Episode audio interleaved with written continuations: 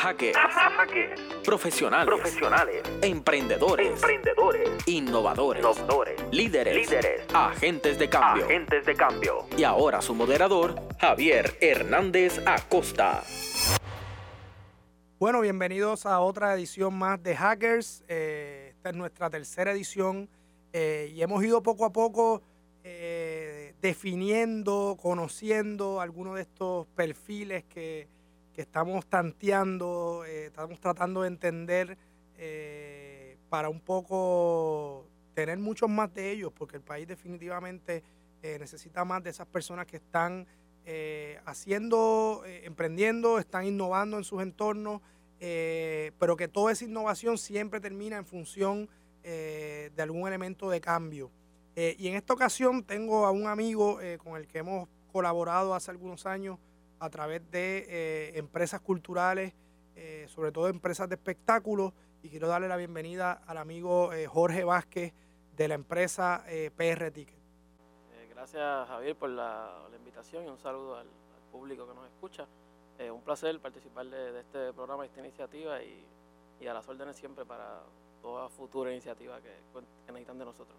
Jorge siempre es una persona que está eh, bien pendiente, aún a veces uno dice, wow, con tanto trabajo que hay, y él siempre está buscando la manera de cómo eh, dentro de este proceso, más allá de la relación comercial eh, que se da con los clientes, cómo facilitar el proceso, cómo apoyar eventos más allá de su rendimiento económico, que tengan ese rendimiento cultural. Y vamos a estar hablando un poquito de ese componente empresarial eh, y cómo creo que, que su empresa tiene un rol muy importante eh, en el país en términos de la, de la industria de espectáculos, pero más allá de eso, la industria cultural. Pero antes de entrar de lleno en el, en el perfil de la empresa y lo que está haciendo, eh, quiero hablar un poquito del emprendedor, de, Jorge. Háblanos un poco de tu, de tu trasfondo académico. Pues mira, yo comienzo una vida académica normal, con planes de ser un arquitecto. Eh, entro a la. Universidad de Puerto Rico, a la Escuela de Arquitectura. Eh, tres años ahí pensando siempre que, que sería un, un arquitecto y diseñaría grandes obras. Y por cosas de la vida, a la Escuela de Arquitectura hacía los mejores parties de Halloween. Eh, tenía fama de que eran los mejores disfraces, la mejor, la mejor creatividad. Y a raíz de eso eh, comenzamos a vender boletos de esos parties de Halloween y desde ese momento para acá no he parado de, de vender taquillas eh, y, y todo, todo cambió. De arquitectura pasé a mercadeo. eh, en mercadeo me presentaron el programa de, de desarrollo empresarial de la Universidad de Puerto Rico, Administración de Empresas. Ahí cogí unos créditos en desarrollo empresarial. y luego el resto fue básicamente orgánico, gracias a estar insertado en una industria de venta de boletos con, con cervecerías, con varias marcas de cerveza y sus eventos anuales. Eh, el networking y, y el trabajo, el día a día, pues nos llevó a, a donde estamos hoy.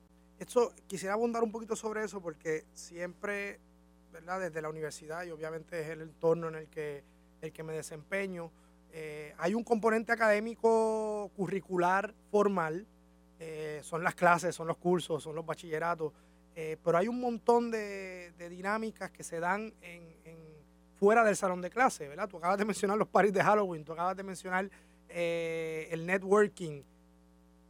¿Cuán importante fue eso en tu, en tu desarrollo profesional eh, y empresarial?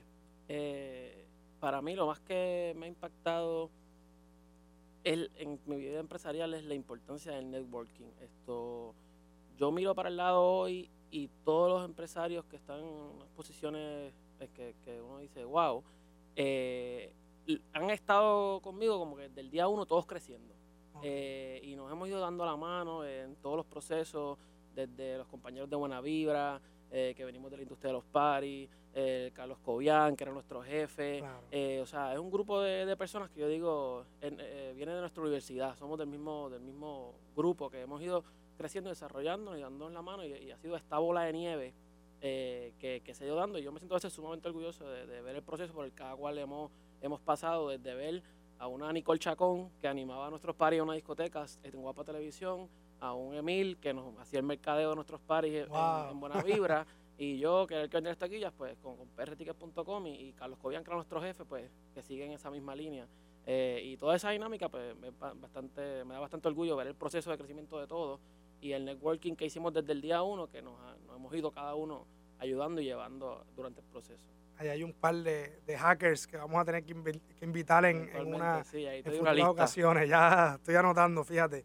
Me acabas de dar la gran idea de eh, exigirles a ustedes que, nos que nos, nos recomienden eh, otros otros colegas para, para entrevistar y traerlos aquí, conocer su experiencia. Ese tema de las redes profesionales, del networking, es bien importante porque a veces eh, quizás cuando estamos ahí no, no estamos tan conscientes de la importancia que tiene y ha sido mi experiencia. O sea, las relaciones más sólidas eh, y consistentes usualmente vienen eh, desde, desde la universidad. eh, y es bien importante que, que también esos profesionales o esos estudiantes que están ahora mismo en su formación dediquen tiempo a construir esas relaciones y a mantenerlas, porque al final del día, como siempre digo, Puerto Rico es 100 por 35, o sea, esto es pequeño, hay que hacer las cosas bien, hay que portarse bien, hay que ser consistente, hay que no, ser ético. Y, y yo me doy cuenta de la importancia del networking cuando me ocurre exactamente el inverso. O sea, me trato de meter en un negocio del cual no había hecho nada en mi vida, en ningún momento. Ok. Y, y me creía el más empresario. Y cuando me meto en esa aventura empresarial, de momento digo, yo no tengo ni una sola puerta que tocar. O sea, esto yo no lo puedo hacer solo. Yo necesito necesitaba haberme metido tal vez un poquito de esta industria antes, conocer un poquito de la industria antes, hacer un poquito más de research. Eh, entonces ahí fue que me di cuenta de que yo en mi industria de la que vivo había durante años desarrollado unas herramientas y, unos, y un networking y unos contactos que me, me permiten moverme de la, con la fluidez que me muevo dentro de la industria y dentro de, de los procesos. Eh, pero cuando uno trata de, de ser empresario en otro mundo, pues tú dices, espérate, me faltan unos elementos, no tanto en términos de preparación académica, pero sí de, de- del know-how, del día a día, el, de- el- el- los procesos de esa industria que uno tiene que meterse e ir absorbiendo. Entonces ya aprendí que, que mi próximo proyecto empresarial pues eh, va a ser una industria que, que lleve siguiendo por un poquito más de tiempo y en la cual yo esté un poquito más inmerso, porque entonces a veces uno toma decisiones eh, desinformadas y se dan los errores. Y, pero es, parte del proceso. Y qué bueno que lo digas porque eh, ahí hay también implícito ese consejo de que eh, no hay que esperar primero a, graduarse para uno involucrarse con, ese mundo profesional, sino cómo tú desde el principio vas cultivando relaciones y vas un poco adentrándote en un entorno empresarial que, al final del día es donde tú esperas emprender y desarrollarte. Así que vamos a hacer una pequeña pausa y, y seguimos hablando un poco de esa transición eh, de lo académico al mundo empresarial. En breve regresamos con Hackers, Emprendimiento, Innovación, Marcando la Diferencia. Profesionales del emprendimiento y la innovación. Jorge, hay, hay un tema de cómo uno ¿verdad? llega al, tema del emprendimiento, al desarrollo empresarial, eh, y ya nos habías comentado que ya tú, tú estabas metido en, de alguna manera en la industria de, los de los paris, eh, vendiendo boletos, eh, ayudando en el tema de, de- de- de- producción de estos eventos. Háblanos un poquito de esa transición, de cómo, y, es- y eso de entrada es bien importante, porque ya tú me estás diciendo que, tú emprendiste en algo en lo cual ya estabas metido, ¿no? Y ya tenías al- alguna experiencia. ¿Cómo se da esa transición de, esas primeras experiencias a, la formación de esa empresa? Eh, a raíz de los servicios de, de venta de boletos que dábamos a, a compañías cerveceras en, en varios eventos, eh, pues hubo un- unas ventas bastante exitosas que pues nos motivaron a, a dar una transición de... ¿Y, y cómo ustedes vendían? O sea, cuando tú dices, yo vendía teníamos- boletos. Nosotros ¿qué? teníamos un network de promotores que, que, para explicarlo bien, pudiéramos decir una pirámide. Ok, Eh, nosotros, la compañía que producía el evento nos daba una comisión por el boleto y esa comisión nosotros sucesivamente la repartíamos en, en- en una pirámide, un supervisor, en una universidad y contrataba unos promotores. se Esto es de- manual. manual. Entonces, básicamente, muchos de los estudiantes, su, su mayor beneficio era entrar gratis a este party. Entonces, cuando, tú eres, cuando tú eres un universitario que tal vez está un poquito corto económicamente y te dicen, vas a ver el de Yankee que vale 30 dólares, pero entras gratis si vendes 10 taquillas, pues tú te motivas y consigues 10 que te la compran y tú entras gratis. Entonces, de Claro. esa manera, hacíamos una red de venta, pues que llegamos a vender hasta 3.000 boletos para eventos en Roberto Clemente. Eh, y Wow. de esa manera pues nos, nos- nos nos dimos cuenta pues que había esta necesidad y esta y este mundo del cual se podía tal vez vivir Eh, y luego pues pasamos a producir eventos Eh, ahí me junto con el que es mi socio actualmente Carlos Díaz que él en ese tiempo él manejaba a Wisin y Yandel hasta Ok. el 2006 hasta el disco de Palmundo eh, y teníamos contactos en el mundo artístico. Y entonces yo tenía el network de venta, él tenía el, el contacto del mundo artístico. Hicimos un, un, un junte para producir eventos en el centro de convenciones. Y hicimos un evento con Daddy Yankee, un evento con Don Omar.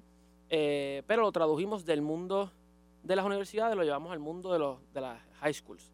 Y hicimos como el intercolegial más grande. Entonces, las clases graduandas recaudaban fondos. En vez de darle la comisión a los universitarios, se la damos a clases graduandas Ya. y entraron y entonces no había cerveza, era bebidas no alcohólicas y entraron pues 15 mil personas a ese evento con, con Daddy Yankee en el 2008 y pues, posteriormente lo hicimos el 2009 con Don Omar eh, y cuando hicimos el de Don Omar pues nos surgen acercamientos de dueños de franquicias de, de deporte eh, para ayudarlos también con venta de boletos en, sus franquicias, en, sus municipios y ahí pues surge la- el pensamiento crítico de- de ir más allá y de crear una tecnología, una compañía más formal, darle una formalidad pues al negocio que se estaba dando y creciendo orgánicamente. Y hasta el momento eh, el tema de venta de boletos lo hacían a través de otras plataformas existentes. Lo hacíamos a través de las plataformas existentes, que eran dos, eh, usábamos sus servicios y lo complementábamos con la red que teníamos en, en la calle de escuelas o de universidades. Eh, y se complementaba pues, el servicio online y los canales de, de- de las compañías existentes con el que nosotros nosotros comenza- eh, dábamos en la calle, el street marketing que hacíamos. ¿Y, en qué momento ustedes dicen, sabes qué? Eh, aquí hace falta una, una Pues- plataforma adicional? Porque Luego del evento del 2010, pues teníamos unas expectativas que no, no se cumplieron y pues vimos unas deficiencias en el servicio, sumado a, a- a las inquietudes de estos apoderados de, de las ligas deportivas eh, que estaban interesados en un servicio similar, pero veían los costos como un poco onerosos eh, en proporción al precio que ellos cobraban por, su, por sus partidos. Y entonces dijimos, mira, que hay un nicho pues olvidado, que era el nicho deportivo, que son eventos que normalmente eh, cobran 25 dólares o menos su taquilla, y estaban los eventos culturales de, de poca asistencia, de teatros eh, pequeños, de poca capacidad, que también son taquillas de 10 a 25 dólares, en las cuales pues la competencia que existía en ese momento cobraba unos por ciento, básicamente un 30% de, del precio en, cargos, y, entendimos que había la oportunidad de hacer un negocio un poco más, más módico y más accesible a, a los productores y, y dueños de franquicia y creamos entonces lo que hoy es prtickets.com, que es nuestro, nuestro negocio principal y, y ofrecimos este servicio un poco más accesible, adaptado a, un- a su precio y al volumen del evento. En eventos de alto volumen bajamos el cargo por servicio, eventos de menos volumen pues adaptamos la gama de servicios a como si fuera un buffet, eliminamos ciertas cositas que nos, nos aumentan costos, pero te, te damos la oportunidad de tener el servicio, aunque sea un poquito eh, con una que otra elemento menos. déjame hacer do- dos comentarios porque eh, hay un tema aquí de, de cómo la motivación de, de- y el clic de decir, wow, yo, yo puedo proveer una solución a ese problema. En el caso de ustedes, parte de la experiencia de ustedes como consumidores, ¿verdad? Porque ustedes como productores fueron, son los consumidores de esta plataforma. Hay un tema de insatisfacción eh, o de que no se cubren o se cumplen con unas expectativas y tú dices, ¿sabes qué? Yo podría hacer esto de otra manera. eh, y, ahí hay un, y ahí hay un escenario que nos pasa todos los días. O sea, todos los días nosotros estamos expuestos a escenarios de insatisfacción con cosas y que simplemente nos quedamos y decimos, ah, wow, qué, qué mal servicio. Eh, por eso siempre que hablo de los hackers hablo de gente inconforme, porque ese es el momento de tú decir, ¿sabes qué? No, yo no me voy a quedar con esa insatisfacción, yo podría generar algo con una solución diferente. Y otro escenario que se dio en el caso de ustedes es que identificaron un nicho eh, cuyas necesidades no estaban siendo cubiertas por, por la competencia. Y a veces, eh, pues esto pasa todo el tiempo porque hay empresas que simplemente tienen un mercado, lo atienden y no están interesados en atender ese, ese, ese nicho, que en el caso, como tú mencionas, pues unos eventos deportivos, unos eventos con unos, con unos rangos de precio. Así que me, me parece interesante que, que no es un acto eh, de magia eh, de, de dónde surge esto, sino de escenarios, eh, de experiencias particulares. Exactamente, del día a día, de estar en la industria, de trabajar y, y orgánicamente el negocio pues se fue dando. O sea, de, día a día, decisión a decisión, paso a paso, pues nos fue llevando esa escalera hasta lo que es hoy. ¿Hubo escenario de miedo con el tema de, Sí, aventurarse a... Sí, eh, cuando nosotros entramos hubo un poco un proceso de desconfianza, nosotros manejamos dinero, el productor eh, deposita su confianza en ti y deposita su, pone tu- su éxito en tus manos. Eh, si tú no vendes, el evento él pierde dinero y las inversiones son una sola oportunidad. Los eventos tú tienes una sola Sí, sí, no oportunidad para recuperar. no Se pasó la fecha del evento, no hay mañana, no es una lata de habichuela que dura tres meses en la góndola, es una fecha de caducidad. Que el, que el elemento de desconfianza y, y la confianza del productor fue un proceso difícil y la competencia, que eran empresas sólidas, Claro. con el apoyo de Banco Popular, una de ellas, eh, y era un reto pues presentarse ante esas dos empresas que tenían solidez en el mercado en ese momento. Qué interesante. Eh, yo, yo quisiera hacer una, una breve pausa eh, y en un rato comentar también de cómo un poquito de esa filosofía detrás de la empresa que siempre me ha parecido muy, muy interesante y necesaria para, para el país. En breve regresamos con... Regresamos a Hackers, profesionales del emprendimiento y la innovación. Bueno, Jorge, eh, hay un tema también bien interesante que mencionaste y, muchas veces las empresas en distintas industrias, eh, sobre todo industrias donde tienen un control de mercado o no hay suficiente competencia, eh, muchas veces a, a veces asumen una, una posición de, de- comodidad, de inflexibilidad, eh, pues porque tienen su mercado definido y, y- operan en, un entorno de rentabilidad y eso, y eso está bien. Eh, pero ustedes identificaron ahí eh, un nicho y una capacidad también de, de- de manejarse con una con una con un dinamismo y una flexibilidad que no necesariamente tienen las empresas grandes. Hablaros un poco de cómo eso se ha, se ha convertido en una ventaja competitiva. Eh, pues sí, cuando la, la empresa comienza, eh, encontramos varios retos. Eh, uno de los primeros, pues nos lanzamos contra dos empresas bastante sólidas. Una llevaba casi 15, 16 años en mercado, la otra llevaba 5 años, pero estaba maneja- manejaba el venue, el, el Coliseo de Puerto Rico, el- la plaza más importante del país. Eso le daba una solidez financiera y, y de imagen también.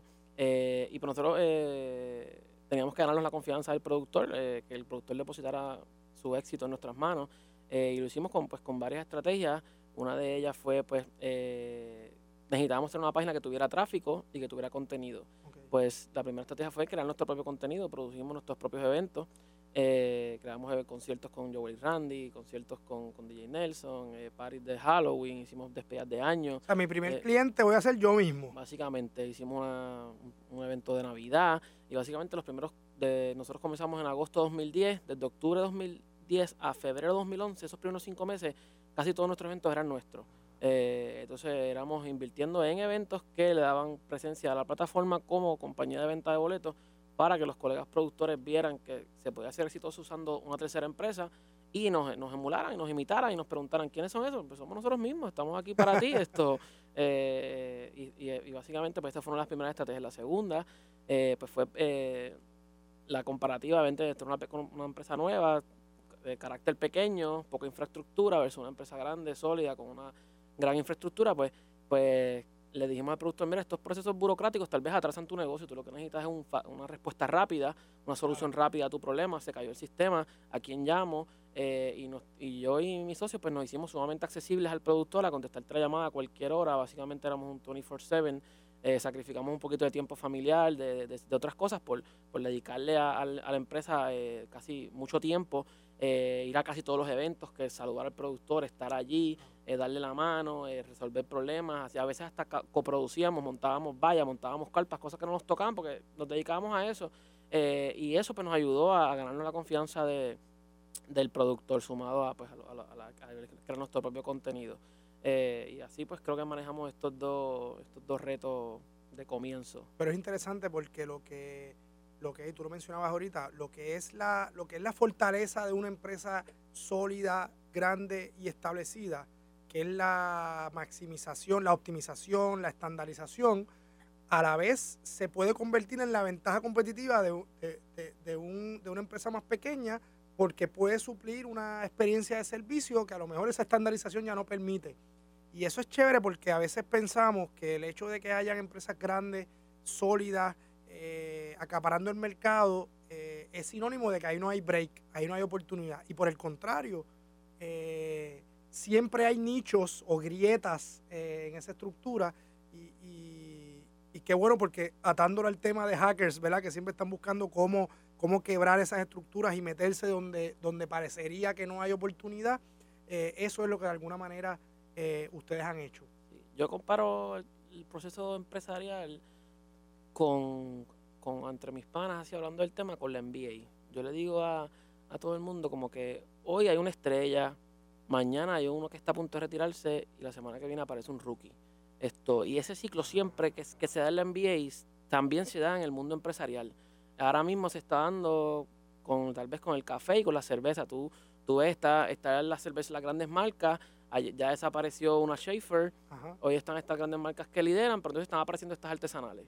Mañana esta artesanal va a crecer, se va a convertir en la líder, se va a olvidar de sus raíces y va a venir otra artesanal que va a entrar y va a venir a darse ese ciclo nuevamente. siempre tiene que haber este rookie que se atreva a insertarse en el mercado y a comenzar el ciclo y que la rueda vuelva a dar la vuelta. Y eso, eh, te, y eso te obliga como empresa a, generar procesos de innovación continua porque si no, si no te, quedas fuera del juego. Te quedas fuera del ciclo, exactamente. Y eh, hay, un tema, eh, Jorge, y, cuando traje esta, esta, esta comparación con el TVNBA, yo también estoy pensando en que, en que ustedes se lo aplican desde el punto de vista de los productores. O sea, hay un tema de, trato y hay un tema de, sensibilidad y empatía. Eh, ¿verdad? Lo estoy diciendo yo, no, no, porque ha sido mi experiencia, eh, que trasciende el tema empresa, o sea, el tema de negocio. O sea, cuando uno está en una relación con un productor, hay una relación de negocio.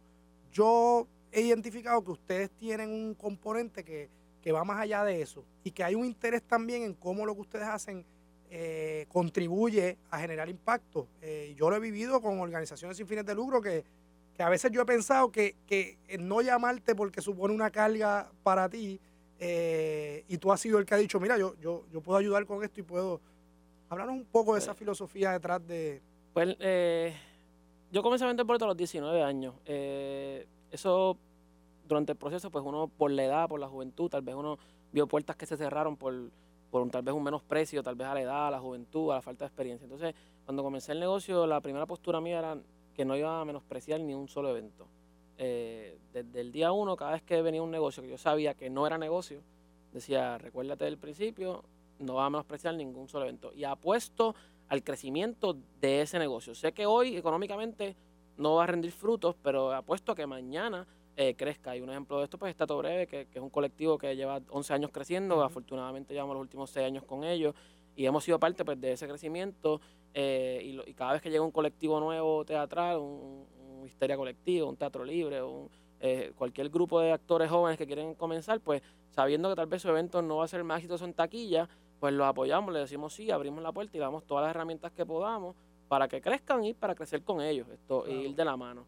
Eh, y eso es parte de la filosofía, el no menospreciar ni un solo evento, así sabiendo que vaya a vender una taquilla, cero o 15 mil. Eh, hay, un tema también como de, de alguna manera es un tema de reinversión, o sea, eh, que a veces no lo contemplamos y, que, yo creo que es un factor común en todos los que, los que, los que hemos tenido y los que vamos a tener en este programa. Un, un, breve consejo para, para los emprendedores que están buscando ese espacio. Que empiecen, o sea, de la, de la forma aunque considere la forma más absurda, que empiecen, que se levanten y hagan algo, que envíen un email, comiencen y orgánicamente las cosas se van a ir dando. Ese es el mejor consejo que puedo dar. suena sencillo, pero si te escuchas las charlas de Mark Zuckerberg, de Bill Gates, todos comienzan diciéndote cómo empezaron. Yo empecé en mi marquesina, yo empecé en el cuarto de mi universidad. Pues la clave es empezar. O sea, todos comienzan diciéndote eso. Ese fue su primer paso, se atrevieron y ya, y dieron, algún paso dieron. Yo vendí una taquilla eh, para entrar gratis a un party y aquí estamos. Bueno, ahí está. Eh, gracias, Jorge, por estar aquí, eh, por seguir contribuyendo a este, a este grupo de, emprendedores, innovadores y hackers que están haciendo cosas nítidas en, su, en sus industrias, en sus sectores. Y nos vemos la semana que viene con otro programa. Siempre a la orden. Gracias. Gracias. Gracias por habernos acompañado en Hackers. La próxima semana los esperamos en un espacio en donde seguiremos en contacto con los profesionales que dejan su huella a través del emprendimiento y la innovación.